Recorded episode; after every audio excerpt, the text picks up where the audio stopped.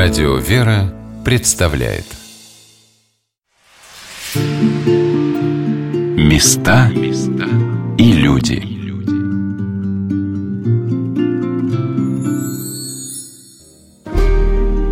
Каким бы вы хотели видеть главу вашего государства, руководителя своего предприятия, старшего друга или родного отца и брата? Герой нашей сегодняшней программы является собой образец совершенной личности, тайну которой все мы призваны разгадывать, и образ святого человека, которому все мы должны подражать. Святого, благоверного великого князя Александра Невского его сродники и соплеменники называли «солнцем земли русской», и даже враги и недоброжелатели ценили и почитали его за великодушие, мудрость и мужество. Множество поколений нашей страны, ставшей огромным многонациональным государством, считали князя Александра Невского путеводной звездой. Его именем называли российских императоров. Он был символом русской доблести на полях сражений и охранителем и защитником православной веры на Руси. Здравствуйте, дорогие друзья! У микрофона Анна Шалыгина. В этот юбилейный для нашей страны год мне посчастливилось побеседовать с человеком, который посвятил свою жизнь истории как науке и исследованию пути и значения великого князя для своего отечества. Я попросила доктора исторических наук, профессора Романа Александровича Соколова, директора Института истории и социальных наук Российского государственного педагогического университета имени Герцена в Санкт-Петербурге, рассказать о том, как на протяжении 800 лет со дня рождения Александра Невского изменялось отношение к нему на его родине и за что русский народ так его любит. Ну, это вопрос, на который вам никто не ответит. Дело в том, что любовь, она вообще не подразумевает ответа на вопрос «за что?». Да, но так получается, что народ действительно относится к Александру Невскому совершенно по-особому. И, кстати говоря, вот в этом плане, мне кажется, направлены усилия тех, кто эту любовь старается минимизировать, свести к минимуму, а лучше вообще отменить, что называется. Ведь посмотрите, уже об Александре Невском что только не писали. И победы, которые он одержал, незначительные, и вел он себя якобы по отношению к брату не так, как надо. И вообще Александра Невского любят не те, кто надо. Ивана Грозного вспоминают, Сталина и так далее, и так далее, и так далее. Ничего не помогает. Почему? Потому что те, кто работает в этом направлении, в кавычках, конечно, работают, они предполагают, что нужно устранить причину вот этой самой любви. И они эту причину пытаются обнаружить. Но, как мне кажется, вот это особое отношение к Александру Невскому, оно буквально на генетическом уровне сформировано. Именно поэтому общество в разные века, в разные десятилетия находит в Александре что-то свое. Александра Невского почитали как национального героя при Петре Великом. Александра Невского почитали как национального героя в советский период. Александра Невского почитают как национального героя в настоящее время. Я уж не говорю о его ипостаси как святого, да, это отдельный разговор, который имеет актуальность только для православных людей. Но вот как национального героя его почитали во все три обозначенные мною эпохи. И каждая эпоха находила в нем что-то свое. В этом юбилейном году мне удалось побывать в двух городах, связанных с судьбой князя. Месте его земного упокоения, городе Владимире, где с 1263 года в Богородице-Рождественском монастыре почивали его мощи до их перенесения в Санкт-Петербург в эпоху Петра Великого, и на родине святого благоверного князя, в городе Переславле-Залесском, на той самой площади, где находился княжеский дворец, в котором и родился второй сын великого князя Ярослава Всеволодовича, Александр, в наши дни стоит один из самых замечательных памятников Невскому герою. Он расположен напротив Спасо-Преображенского собора, самого древнего белокаменного храма Северо-Восточной Руси, сохранившегося до наших дней в своем первозданном величии, в котором крестили князя. На Красной площади Переславля, там, где проходили его детские годы, мы встретились со старшим научным сотрудником Переславского государственного музея-заповедника Еленой Константиновной Шадумс, рассказавшей, что автором памятника великому князю Александру является прекрасный человек, художник-фарфорист Сергей Михайлович Орлов, лауреат Сталинской премии, создатель памятника великому князю Юрию Долгорукову в Москве. Орлов делает его необычно долго. То есть с 1953 года до 1958 проходит 5 лет. Сохранилась, во-первых, переписка по поводу того, как это делалось в Рогалике. И на претензию о том, что он очень долго над этим работает, Орлов отвечает, что если всерьез подходить к поиску образа народного героя и полководца, то тут и такого времени мало. Ведь действительно, кто знает, как выглядел Александр Невский. Вот если внимательно посмотреть, а лучше даже сфотографировать зумом, то станет видно очень интересная особенность. Если мы смотрим на него, у него на челе Михаил Архангел, а на груди Панагия. Представьте себе, 1950-е годы. Как все это на челе? А вот идемте сюда. Да, на шлеме, конечно. На лбу его находится. Вот теперь видно, да. Да, Михаил Архангел. То есть задача была такая, сделать бюст. А как показать полководца без рук, которому невозможно дать в руки меч? То есть это очень сложно. Ведь на самом деле это ведь 4-й известный в истории монументальный изображение князя. Дело в том, что первые 3 были сделаны еще в XIX веке. Как раз 2 из них находятся в Санкт-Петербурге, на Исаакиевском соборе и на Казанском, полнофигурных изображений, а 3 на общем памятнике тысячелетию России. И вот это 4.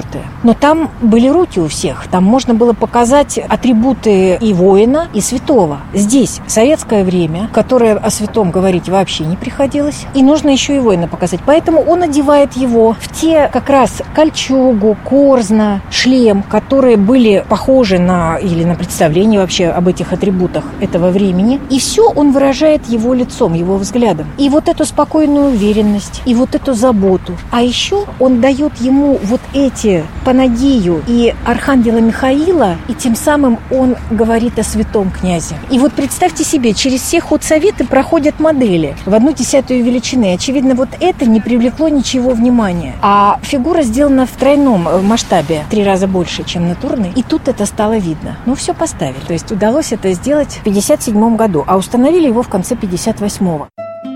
Красную площадь в Переславле уже невозможно представить без памятника князя Александра Невского, без его образа.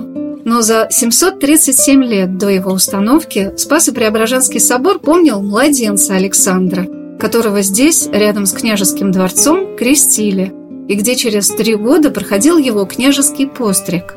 Как совершался этот обряд в Древней Руси, рассказал почетный настоятель Переславского кафедрального собора в честь святого благоверного князя Александра Невского, член Союза писателей России, протоиерей Андрей Кульков. Это совершалось в Спасо-Преображенском соборе. Чин пострижения совершал епископ Суздальский Симеон. И выглядело это примерно так. Совершалось какое-то молебственное пение. Князя отрока ставили перед царскими вратами. И по окончании молебна епископ срезал частички волос головы князя, читал над ним молитву. Называется «Возведение в князья». Далее его выводили из собора, подводили к коню, он садился на коня, самостоятельно объезжал вокруг собора, и затем ему вручался меч. Вот уже как знак княжеской власти, знак служения Отечеству, народу. И с этого момента князя уже уводили из женской половины княжеских палат, переводили в мужскую, отдавали уже дядькам, воинам. Он начинал учиться серьезным наукам. 8 веков отделяют нас от времени жизни князя. Но вот что удивительно. Несмотря на то, что, например, документально не сохранился ни чин поставления на княжеский престол благоверных князей, и многие другие подробности княжеской жизни, но их реальные черты можно ощутить, почувствовать из их действий, отношение к тем или иным историческим событиям, их мировоззрение. По словам Романа Александровича Соколова, уникальность святого благоверного князя Александра в том, как он осваивал опыт своих предков, среди которых было столько замечательных имен. Я, конечно, убежден в том, что Александр Невский – это уникальная выдающаяся личность, но, что важно отметить, его уникальность, его успешность, если угодно, в политической плоскости и в военной плоскости – это вещи, которые базируются на опыте его предшественников. И Александр Невский, по сути дела, сумел обобщить этот самый опыт, воспользоваться им, этим опытом достаточно удачно и успешно. И это, конечно, тоже характеризует его как человека гениального, потому что учиться на чужих ошибках, учиться на чужом положительном опыте – это тоже очень большой-большой талант. такова. Но вот обычно в тех книгах, которые посвящены памяти Александра Невского, и авторы которых изначально настроены по отношению к Александру Невскому, к его роду благожелательно, можно встретить фразы примерно такого содержания, что вот был замечательный Ярослав Всеволодович, отец Александра Невского, ну и, конечно, у такого замечательного политика и князя должен быть и сын соответствующий. Но на самом деле Александр Невский, подчеркиваю, учитывал и отрицательный опыт. И тот же Ярослав Всеволодович, который во второй части своей жизни действительно проявил лучшие стороны своих способностей как политического деятеля, он умел находить общий язык с Новгородом. Вот в первой части своей жизни отнюдь не выглядел человеком, который поступал должным образом и взвешенным образом в самых сложных ситуациях. Видимо, все-таки его сын Александр Ярославич это тоже учитывал. Во Владимирском Успенском соборе, где поставлялся на княжеский престол благоверный князь Александр Невский, лежат его сородичи. Его дед, благоверный князь Всеволод Большое Гнездо, и его сыновья, святой благоверный князь Георгий, погибший на реке Сиць, и отец Александра, великий князь Ярослав, а также брат его деда, святой благоверный князь Андрей Боголюбский, и его сын, святой благоверный князь Глеб Владимирский. Князь Александр не просто унаследовал, он впитал деяния, чаяния, достижения своих великих предшественников. Он молился в созданном святым князем Андреем Боголюбском соборе, величием которого восхищаются и по сей день. Неподалеку от собора был расположен Богородице-Рождественский монастырь, где пребывали владимирские епископы. Владимирская епархия была создана за 7 лет до рождения князя Александра, и годы его правления совпали со временем, когда русскую православную церковь возглавлял митрополит Киевский и всея Руси Кирилл, ревностный пастырь, очень ценивший князя Александра Невского. И то, что в нашей церкви был установлен этот особый чин святости, благоверные князья и княгини, говорит о том, что в эти ряды встали лучшие представители княжеских родов. И, конечно, это были самые образованные люди своего времени. У Александра Невского возможности для обучения, безусловно, были. Но, во-первых, он был сыном князя, что уже само по себе говорит о многом. К тому же он жил в Переяславле, он жил неподалеку от таких важнейших книжных центров того времени, как Владимир и Ростов. В зрелых годах уже в Ростове он бывал неоднократно. И, конечно, нельзя исключать, что в ростовской библиотеке, которую собирал еще Константин Всеволодович, пользоваться у него возможность была. Были у него и учителя вне всяких сомнений. Вот слова жития, которые вкладывает автор этого памятника в уста князя, когда тот дает ответ на послание папы, как раз свидетельство того, что автор как раз хотел показать образованность князя. Это вне всяких сомнений. Теперь я хотел бы обратить внимание еще на один весьма, на мой взгляд, важный момент. Дело в том, что во Владимире как раз в это время происходило становление самостоятельной епархии. И епископы владимирские были очень образованными людьми. Ну вот, в частности, первый из владимирских епископов, это владыка Симон, кстати говоря, является одним из авторов знаменитого памятника Киево-Печерский Патерик. И, естественно, его пребывание даже уже во Владимире, он застал Александра Невского совсем немного, но вот его пребывание во Владимире в качестве владыки должно было способствовать тому, что возможности для обучения тех, кто хотел, тех, кто к этому стремился, имелись. И библиотека там, конечно, тоже должна была быть в обязательном порядке. Кроме того, Александр Невский в период уже своего новгородского самостоятельного княжения, а затем уже и Владимирского великого княжения, достаточно близко сошелся с митрополитом Кириллом. Более того, в какой-то степени Александр повлиял и на формирование мировоззрения самого митрополита. Он изначально, напомню, являлся ведь ставленником Даниила Галицкого и едва ли разделял внешнеполитические воззрения Александра Невского. Но вот Александр Ярославич находил доводы, с помощью которых убеждал митрополита в своей правоте, и в итоге получилось так, что митрополит Кирилл стал соработником, сотрудником Александра Невского, сотрудником, да, вот так вот это слово произнесу, тогда оно получает правильное значение. Естественно, человек необразованный, если бы Александр Невский не обладал достаточным уровнем образования, но он просто не нашел бы общих точек соприкосновения для взаимодействия с предстоятелем русской церкви, митрополитом Кириллом. Елена Константиновна Шадунц, рассказывая про Спасо-Преображенский собор, самый древний и совершенный образец монументального храмового зодчества на Руси. Он был построен в 1152 году великим князем Юрием Долгоруким. Собор, который, мне думается, символизирует стойкость и мужество Руси, показала на его наружных стенах удивительный артефакт, который был обнаружен лишь в 2015 году. Это самостоятельный исторический источник. Вот он, это тоже снаружи. По центру южной апсиды, как раз над продухом, который был пробит во время реставрационных работ конца XIX века. И представляете, это чудо. Вот здесь вот мы видим кирпич, потому что вывалились сразу несколько блоков. Что не выпал вот этот блок, он удержался. И именно на нем во время реставрации 2015 года, когда это все было помыто, был обнаружен фрагмент, вот этот верхний. Мы пригласили Алексея Алексеевича Гиппиуса и Савва Михайловича Михеева. Они на это дело, посмотрев, решили, что здесь следует еще произвести реставрационную расчистку. И здесь был открыт вот этот вот интереснейший артефакт. В виде раскрытой книги здесь читается надпись. С правой стороны это хроникальная надпись с датой убийства князя Андрея Боголюбского, а с левой стороны список убийц. Причем по сравнению с летописными сведениями здесь есть новые имена. Это первое, но второе, что для меня кажется очень существенным. Это совершенно независимый от летописи исторический источник, который не был известен до 2015 года и который совпадает с теми датами, которые есть в летописи. То есть, когда нам говорят о том, что русские летописи были многократно переписаны в чьих-то интересах и так далее, вот такого рода находки – лучшее свидетельство тому, что все-таки наш корпус исторических источников достоверен. В этом юбилейном для памяти о святом благоверном князе Александре Невском году думается подарком от самого князя по его молитвам. В Ленинградском областном государственном архиве города Выборга был найден документ, который лежал в гробнице князя с XVII века, подтверждая подлинность его мощей. То, что для православного верующего человека не является определяющим, сохранились ли абсолютно нетленными останки князя, целы ли все его мощи, являлось причиной всяческих измышлений советского времени. Но этот документ, как и экспертиза, сделанная в 1917 году церковными исследователями, даже не ставят под сомнение то, что мощи принадлежали великому князю Александру. Протоиерей Андрей Кульков сказал о том, что вокруг имени святого благоверного князя Александра Невского всегда разгорались горячие споры.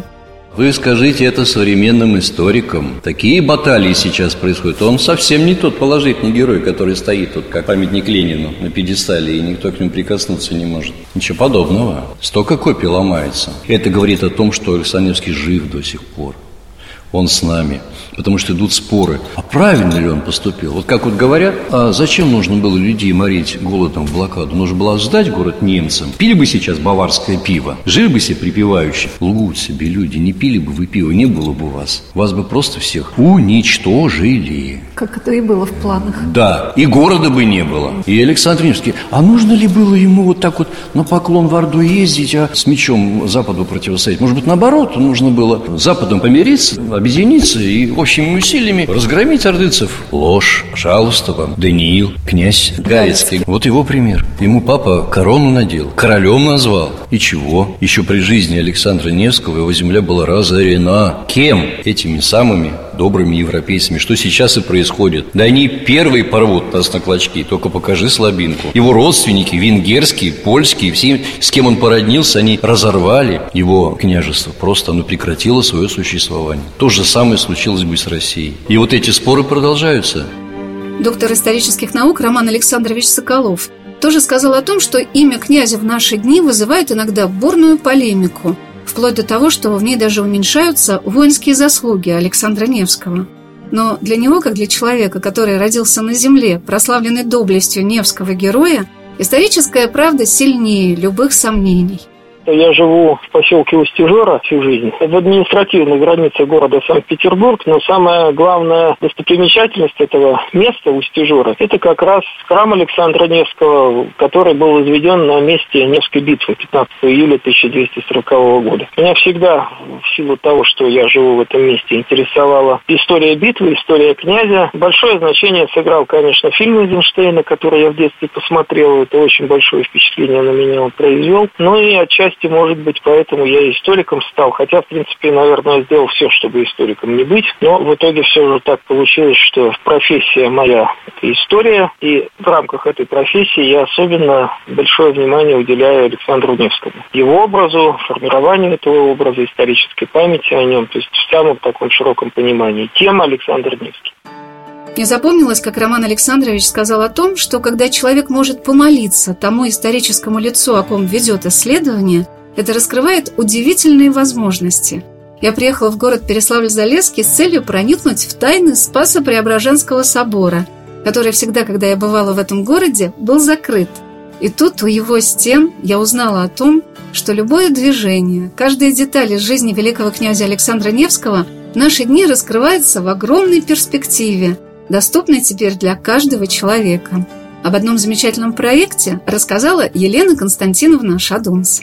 Вот про артефакты. Артефактов в эпохе сохранилось очень немного. И поэтому так важно на них внимательно смотреть. Потому что если смотреть на реконструкторов, которые вот часто что-то такое показывают, то чего ты на них только не увидишь. А ведь это ценнейшие источники. Вот кольчужное плетение, ковка этих вот колец. Это же серьезная штука, потому что это было боевое облачение. От того, как сделана эта кольчуга, зависела вообще жизнь человека. Поэтому, мне кажется, тем важнее увидеть эти артефакты. И я хочу для всех слушателей подсказать, куда посмотреть, для того, чтобы увидеть, даже если ты не можешь поехать куда-то и посмотреть вот в эти музеи. Московская духовная академия в этом году сделала замечательный сайт alexandernevsky.ru. Вот на этом сайте при сотрудничестве с нашими крупнейшими музеями есть возможность рассмотреть в очень большом увеличении артефакты эпохи, среди которых чаша для Евхаристии, которая происходит из Спасо-Преображенского собора, которая датируется, скорее всего, все-таки 13 веком, началом 13 века, и вложена сыном Всеволода Большое Гнездо Георгием. Там же находится и шлем Ярослава Всеволодовича. И вот эти все детали можно рассмотреть внимательно. И мне кажется, это очень ценно и важно. И еще этот сайт дает возможность прочитать написанные достаточно серьезными специалистами короткие и емкие статьи о времени Александра Невского, о мире, не только о Руси, но еще и о восточных странах, о западном мире, о религиозной ситуации. Можно прочитать о его жизни, о его походах, обо всем том, что составляло как раз тот фон эпохи, о котором вы спрашиваете. Об этом писали отдельные статьи крупные специалисты, которые занимаются иконографией, материальными свидетельствами этого мира, архитектурой. И вот этот сайт – это очень хорошая информационная такая возможность понять и почувствовать и разобраться в этой эпохе. Роман Александрович, как ученый, принявший активное участие в создании сайта alexandernevsky.ru, в этом году был удостоен замечательной награды Московской духовной академии, медали святителя Филарета, митрополита Московского и Коломенского первой степени. Я спросила его о том, чья идея и инициатива подарили России такой замечательный проект, к которому хочется все время возвращаться. Так интересно, легко и емко он задуман и осуществлен.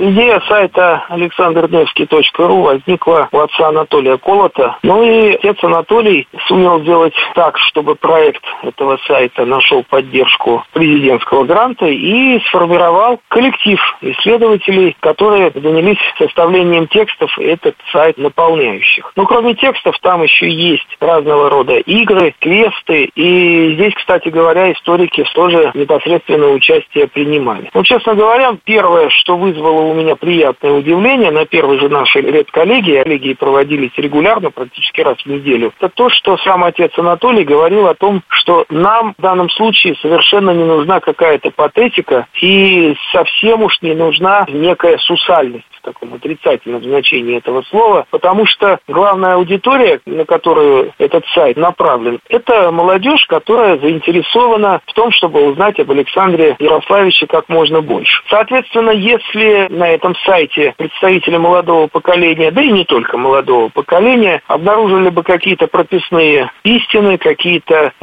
очень такие плакатные выражения, то это ничего, кроме отторжения, вызвать бы не могло. Я сказала Роману Александровичу о том, что наполнение сайта вызывает огромное уважение к научному уровню статей.